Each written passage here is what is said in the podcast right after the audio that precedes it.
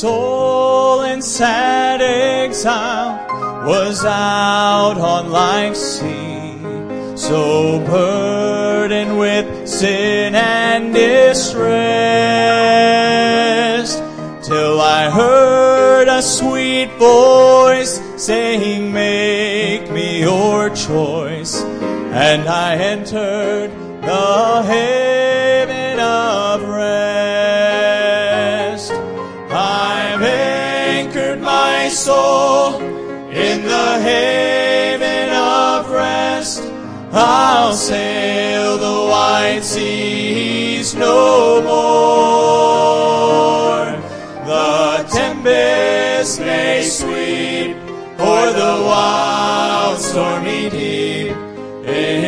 Jesus I am safe evermore.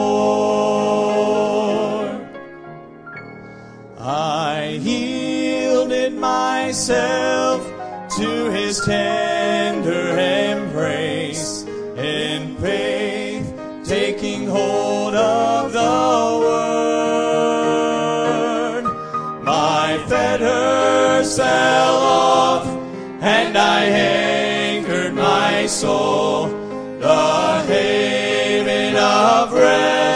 is my Lord. I've anchored my soul in the haven of rest. I'll sail the wide seas no more. The tempest may sweep o'er the wild stormy deep. In Jesus I am safe evermore.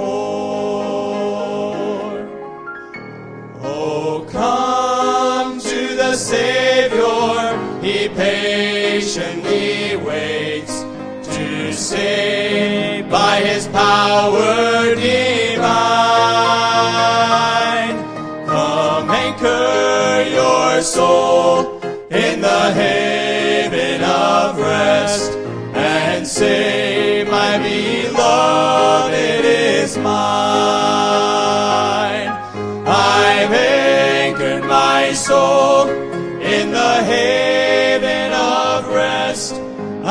sail the wide seas no more. The tempest may sweep o'er the wild stormy deep. In Jesus I am safe evermore. I've anchored my soul in the rest. I'll sail the wide seas no more. The tempest may sweep o'er the wild stormy deep. In Jesus I am safe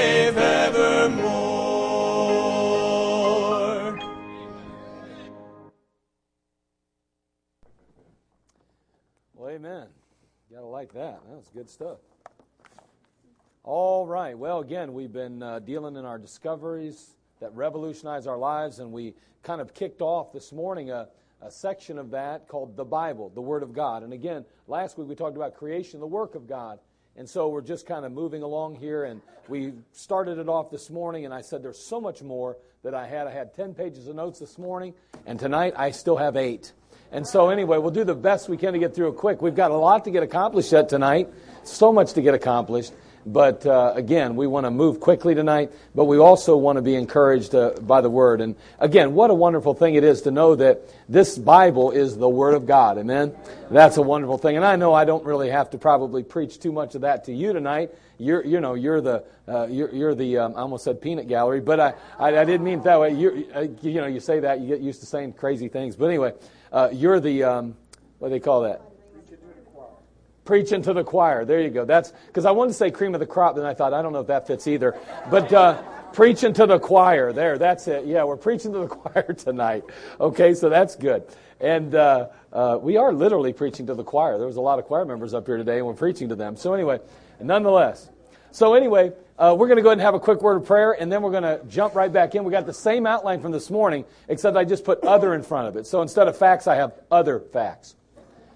Yeah. Yeah, see, so I, I just kind of changed it around there a little bit. So let's pray. Father, we love you. We thank you again for just these that have come out tonight. Lord, we're excited about what you're doing in our lives and what you're doing in our church. Lord, we thank you for every person that's been out, every person that's made a, a difference. Father, every person that's prayed and begged God for uh, those that are out witnessing and soul winning, even. Lord, I know there are certain people, some men and women, Father, that, that pray daily, regularly for, for just those that are out soul winning, those that are making uh, calls on people. And Lord, what a blessing to see 21 souls saved this last couple weeks. And Lord, just the, the almost 5,000 doors. And Lord, we look forward to, Father, that uh, just being multiplied this week again. But Lord, again, that's up to you. We're going to put the results in your hands. We're just going to be obedient and go. And I just pray, dear God, you'd bless your people this week and bless us tonight now, Lord, as we gather around your word, as we sit around the table, spiritual table, and as we glean from your table, and as we seek to, Father, eat the food off your table, spiritual food. Father, may you just truly nourish us and strengthen us and encourage us. We'll thank you and praise you for it. Now, bless your people. We love you in Jesus' name. Amen. All right, so other facts then tonight. Other facts. You know, it's alarming, as we said already, to note how void our culture and society is of the scriptures. It really is alarming. And still, even more alarming and more scandalous. Is it scandalous? Yeah, I think it's scandalous. I couldn't find that in my, my dictionary. I was typing, it kept coming up bad. And I thought, there is a word scandalous, isn't there? But nonetheless, uh, it, it's, it's more alarming, it's more scandalous. Uh, the overwhelming biblical ignorance of God's people. I mean, that's even worse. When we, we look at the culture and we say to ourselves, wow, man, well, they want nothing to do with God's word, and boy, they're so ignorant of the things of God. But unfortunately, more scandalous and more alarming is the ignorance of God's people.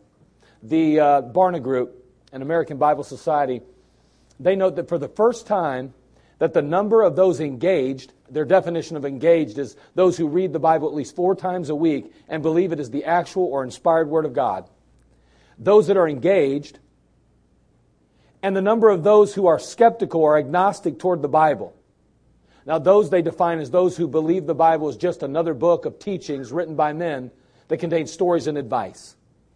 They're saying then that, that, that the number of those engaged and the number of those that are skeptical or agnostic toward the Bible is now equal at 19%. Now, what, what they're saying is 19% of people that are polled say that, that they're engaged. I'm, I'm reading the Word of God four times a week. You know, I believe the God, Word of God is the, I believe the Bible is the Word of God. And uh, he says, but now, for the first time ever in their uh, polling, they've found that now 19% will say, we just believe it's a bunch of stories written by men. And that's something. As a matter of fact, those classified as skeptics has nearly doubled from 10 to 19% in just three years. Think about that. 10 to 19% in just three years. That's an alarming rate. Bible ownership has decreased over the past two decades from 92% in 1993 to 88% in 2013. Talking about people that have Bibles in their homes. Between 2011 and 2013, those who mention the Bible as sacred has declined 6%. It was 86% in 2011. It was 80% in 2013. One fourth of adults, 26%, say they never read the Bible. Never. 12% read it less than once a year, and 10% read it only once or twice a year, not including times when they're at church services or church events. Now, you combine that segment, those, four, those three segments together, you come up with 48% of people who virtually don't read the Bible or read it just sporadically, hardly at all throughout the year. 48%. That's a lot. The Bible, the Word of God, has lost its place in the lives of most adults as well. And again, uh, you know, uh, we see that in some of the uh, results that we're getting from some of these polls. The 2013 study revealed that slightly fewer adults believe the Bible is actually the Word of God and should be taken literally, word for word, when compared to 2011 and 2012. Those results in 2011 were 24 percent. In 2012, it was 22%. It's going down steadily. Steadily. Data from 2007 study conducted by Barna Group also showed a 4% point drop in those who believe the Bible is actually uh, is the actual word of God. Now that's that's pretty bad, a 4% drop. That that you know, when you consider the number of people that are in America, if there's a 4% drop, that's a ton of people. Now, as a rule, the, the US, uh, as a rule, U.S. adults show little interest in receiving input and wisdom from the Bible in various aspects of family life. They show very little interest, with a, uh, in, in, with a majority of respondents who say they're not interested in receiving input and wisdom of any of the topics listed, was 58%. I don't even want to hear from the Word of God. Could care less what it has to say. 58%. That's, that's pretty alarming, isn't it? Do you know what people want to hear about? They want to hear about death and suffering. There, there, some, there's more people interested in that topic than the Word of God than any other. They want to hear about marriage. They don't want to hear about social issues. They don't want to deal with problems and the face. They don't want to hear about church or heaven or hell. Or anything. They want to, if, if they hear about anything, they want to hear about death and suffering. We're, we find ourselves in a very difficult spot, in a very bad spot. And unfortunately, these same statistics are affecting the church. Um, in spite of the fact that these numbers are all starting to decline, although that the, the, the, as we talked about this morning, some of the results that we read this morning as well, all of those taken into consideration, it's interesting to note that the majority of adults consider themselves somewhat knowledgeable of the Bible. The majority of adults, 69%, consider themselves moderately or somewhat knowledgeable about the Bible. And that, that's hard to believe when 48% don't want, want no advice from the Word of God at all. But yet 69% consider themselves somewhat knowledgeable about the Bible. 12% of adults say they're highly knowledgeable. 13% said that they're, they're, they're, um, they're not uh, too knowledgeable. And only 6% said not at all knowledgeable. Isn't that amazing? Now, I don't know about you, but I found that to be an alarming statistic when 69% of people think they're very knowledgeable or have somewhat knowledge of the Bible, but yet we read this morning that there, there are people that believe that, you know, you know, God helps those who help themselves is a verse in the Bible. We got a problem. So we talked about other facts. Well, let's talk about other findings then. We're talking about, again, the Word of God. We want some proof now that the Word of God is the Word of God. And um, we noted a couple of things. We said there were two major categories that provide us with evidence and supports authenticity and the, the authority of the Bible. We said internal evidence. Of course, we meant the evidence that's found within the Word of God itself or within the Bible itself. External evidence, evidence that's found outside the Bible. Sources such as archaeology, science, philosophy, possibly ancient manuscripts that are found.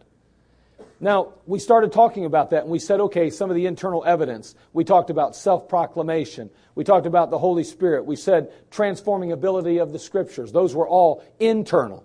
And finally, we concluded with that internal aspect of, of, of, of uh, uh, proof or evidence when we talked about the fact that there's unity in the Scriptures. And so we spent some time talking about how unified the Scriptures were, even though we noted that there were hundreds of topics that the Bible has covered, and yet there's no contradictions. In spite of the fact that there were 40 different authors at different places under various circumstances addressing a multitude of different issues, and yet there's cohesiveness, there's consistency. And then we turned our attention to external evidences. And we talked about the indestructibility of the Word of God. How, although it's they, you know, we've sought to, the many have sought to destroy it, to, to totally annihilate it, to, to discredit it. It's still here today. And we specifically dealt with Diocletian, who boasted before it was over with, I have completely exterminated the Christian writings from the face of the earth. And of course, we know, as we hold this book in our hand, that's not true. But the Bible has a number of enemies, doesn't it? We think of Voltaire. He was a renowned French infidel. He didn't believe in God. He died in 1778. He made his attempt to destroy the Bible as well. He boldly made the prediction that within 100 years, the Bible and Christianity would no longer exist. But Voltaire's efforts, like everyone else before him, fell short.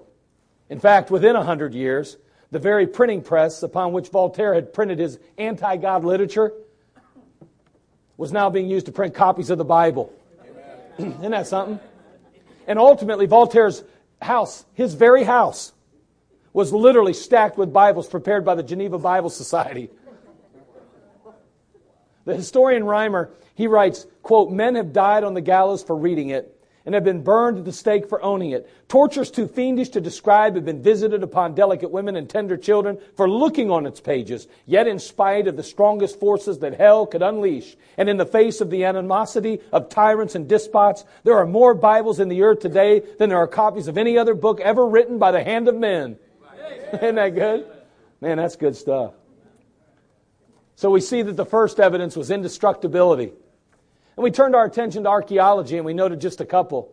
Of course, we, we noted, uh, first of all, Adam's victory, or Abraham's victory over Chedorlaomer. We talked about the Battle of Jericho. And we noted that, that renowned uh, archaeologists make statements such as, quote, no archaeological, archaeological, archaeological, no, Archaeological, yes, thank you.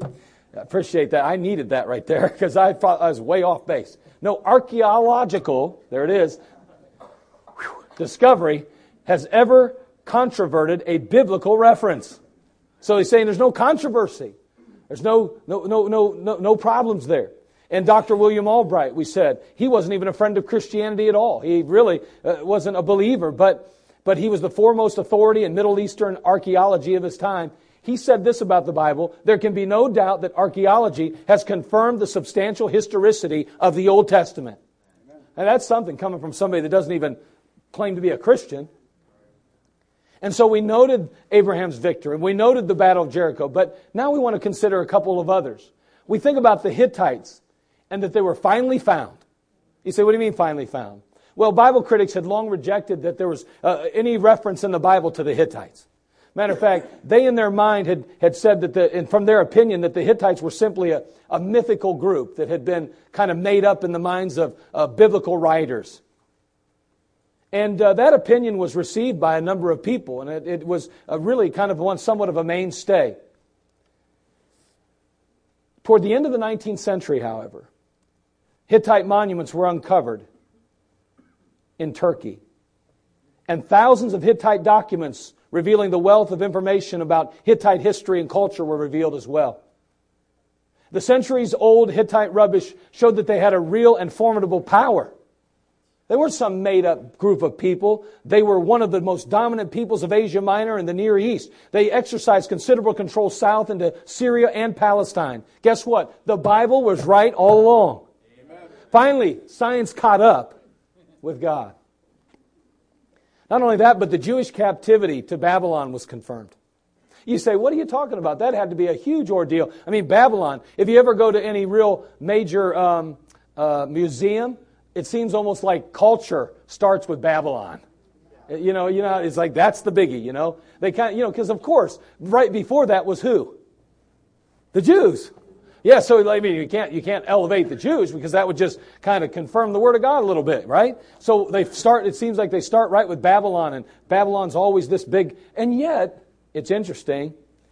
Uh, they made some ridiculous claims early on that there had been no captivity of the Jewish people in Babylon, and um,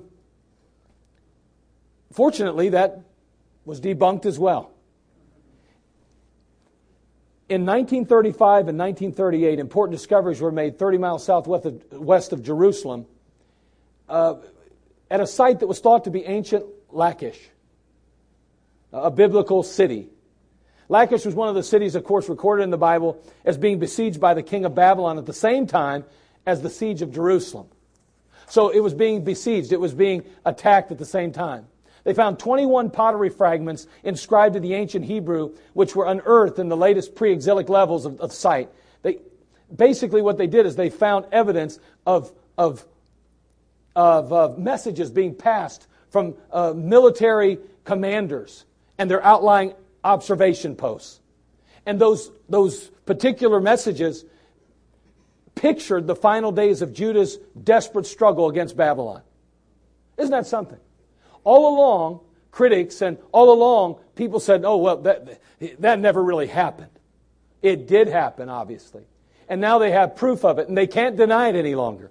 It's funny how when they think they have, you know, a thorn in the flesh of Christianity, they make sure that you know about it.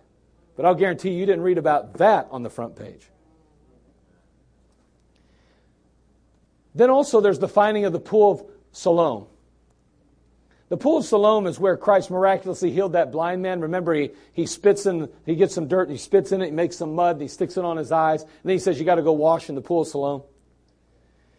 Well, again, the accuracy of that and the authenticity of that was questioned again by critics.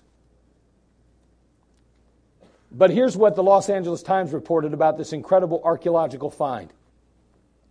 Quote, scholars have said that there wasn't a pool of Siloam and that John was using a religious conceit to illustrate a point, said the New Testament scholar James H. Charlesworth of the Princeton Theological Seminary.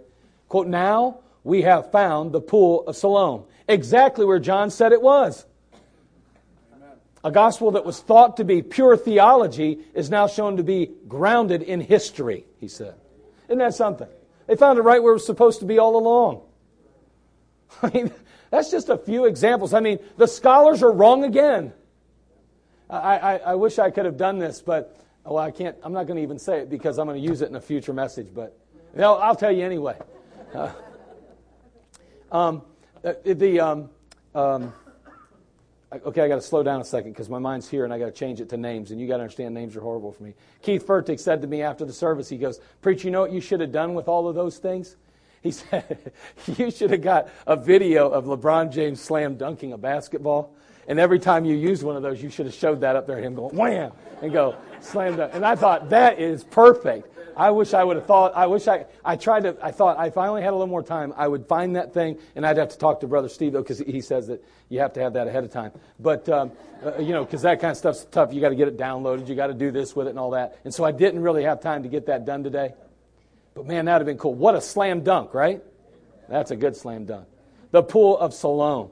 The scholars are wrong again. The Bible's accurate. It always is. It's always true. And those are just a few examples of archaeology that authenticate the historicity of the Bible.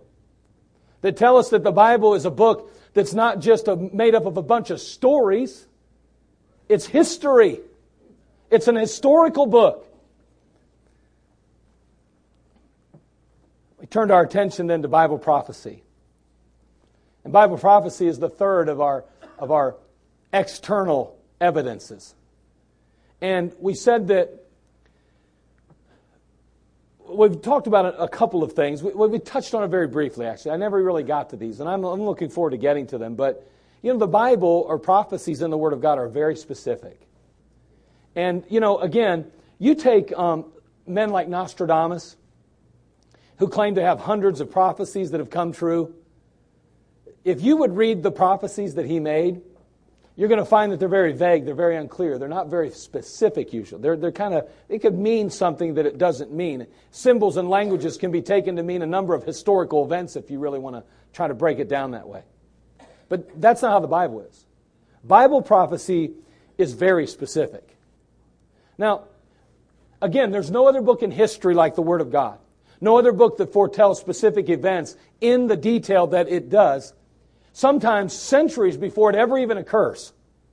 No other book like the Bible.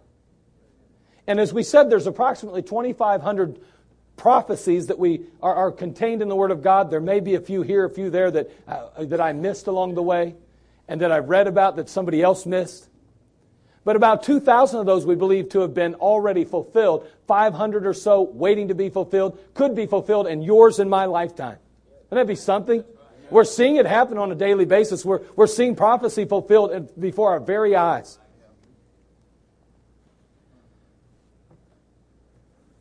But we have these prophecies that are very specific and point to specific events. And boy, I'll tell you what, the likelihood of that happening is off the charts. Again, we talked about Micah and we mentioned him very briefly this morning. Micah 5 2, that, that speaks about the village of Bethlehem where the birthplace of Christ would be. He wrote that 700 years before Christ. And it was indeed fulfilled exactly like he shared it. That was to, and, the, the, the likelihood of that, the possibility of fulfilling that is 1 in 10 to the fifth power. That means five zeros behind it. That's a lot. In the 5th century BC, a prophet by the name of Zechariah, he declared that the Messiah would be betrayed for the price of a slave. How much was that? 30 pieces of silver, right? But not only that, but he ultimately said that the money would be used basically to buy a burying field, to bury people that were foreigners outside the land. Well, guess what? Do you know that he was paid 30 pieces of silver?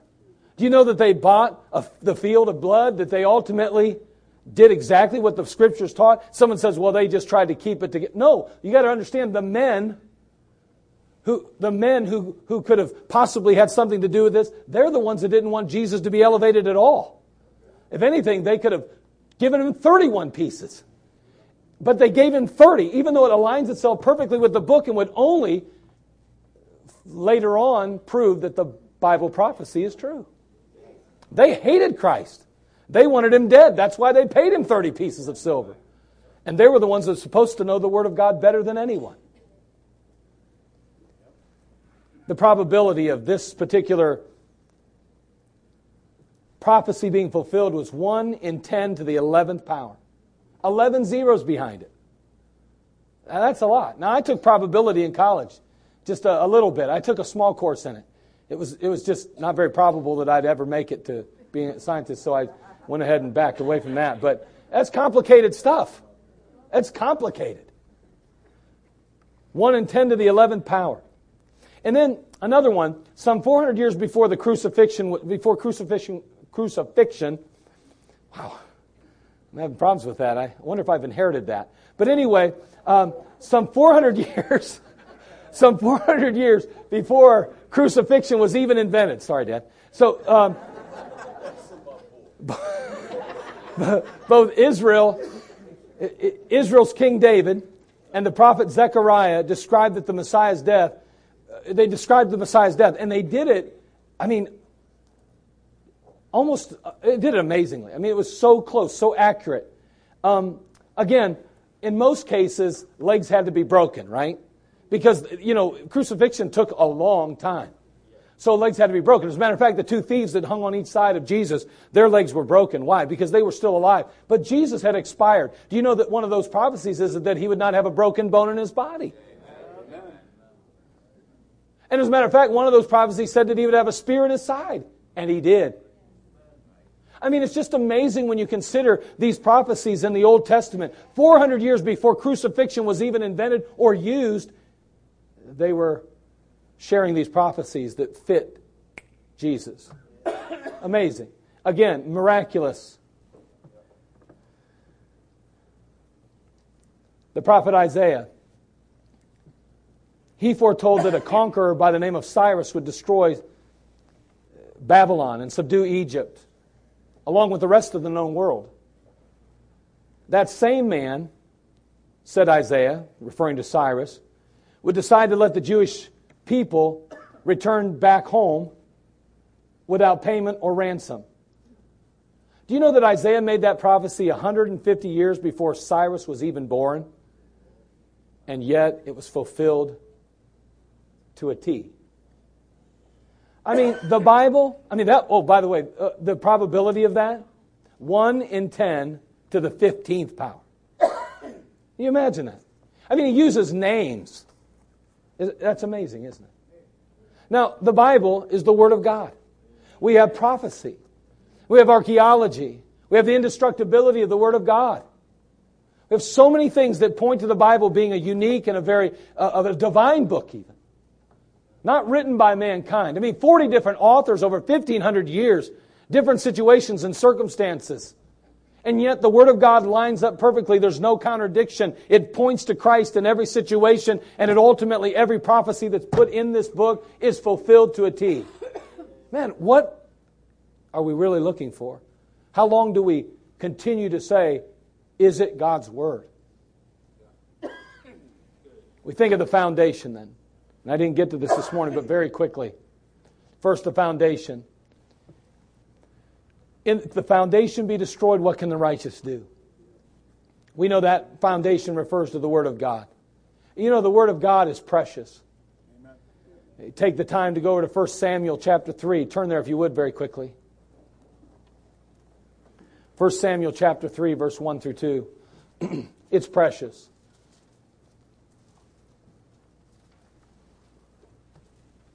There we read about a young child by the name of Samuel. He would ultimately minister to Israel. He'd become a great prophet, priest. He would ultimately anoint the first king of Israel. Go on to anoint David, a man after God's own heart. Notice here as a child, the Bible says in 1 Samuel chapter 3, verse 1 through 2, and the child Samuel ministered unto the Lord before Eli. And the word of the Lord was precious in those days. There was no open vision. It came to pass at that time when Eli was laid down in his place and his eyes began to wax dim that he could not see. Now again, notice, notice again, and the word of the Lord was precious in those days. It was precious because it wasn't so available. Do you know what? We have so many Bibles today that sometimes I think we take them for granted. We have access to the Word of God so often that I'm not so sure that we don't just say, well, I could read it anytime. It's available to me anytime. We've almost been so saturated with the Word of God that we just believe somehow, well, we're, we're, we're godly people. And I'll tell you what, I believe today God's not speaking like He was. You know why? Because it's not, he's not, His Word's not considered precious anymore. Do you know when God speaks to my heart in the Word of God? When I'm really seeking Him, looking for Him in this book. But you know what? When I just take it for granted, I just read through my Bible reading, I don't get a whole lot out of this book.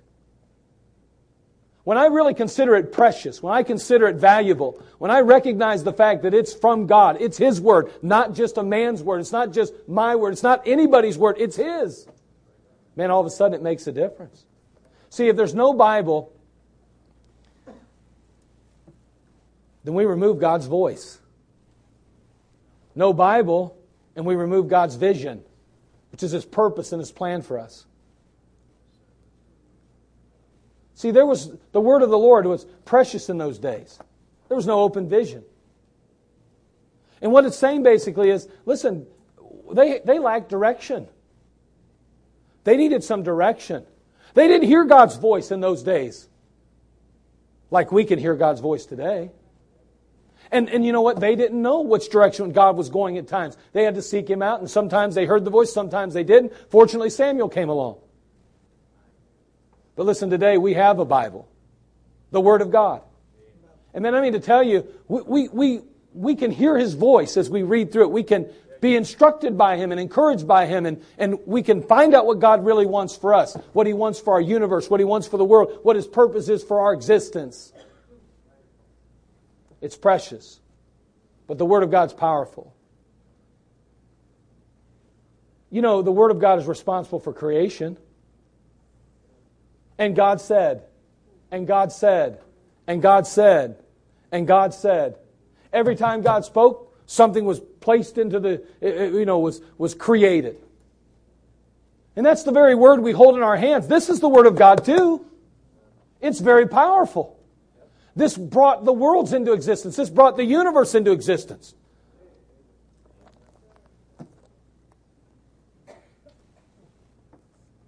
And the Bible says in Hebrews 4:12, the word of God is quick and powerful and sharper than any two-edged sword, piercing even to the dividing asunder of soul and spirit and the joints and marrows, and is a discerner of the thoughts and intents of the heart.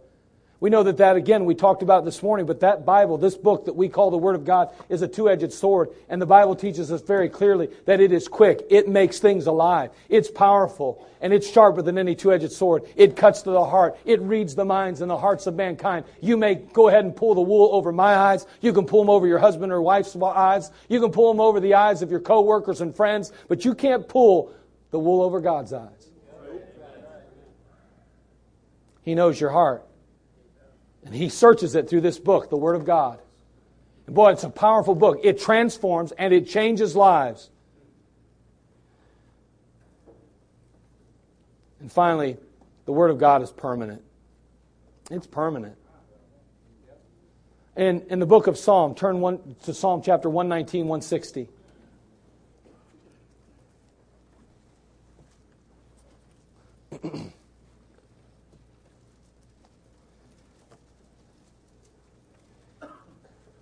Bible says, Thy word is true from the beginning, and every one of thy righteous judgments endureth forever.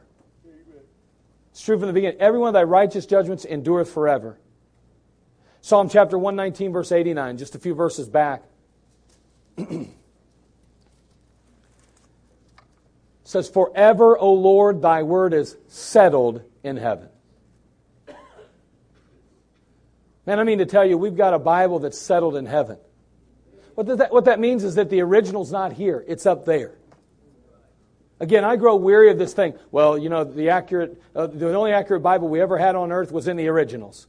By the way, that was a copy. That's right. It was a copy of the one that was in heaven.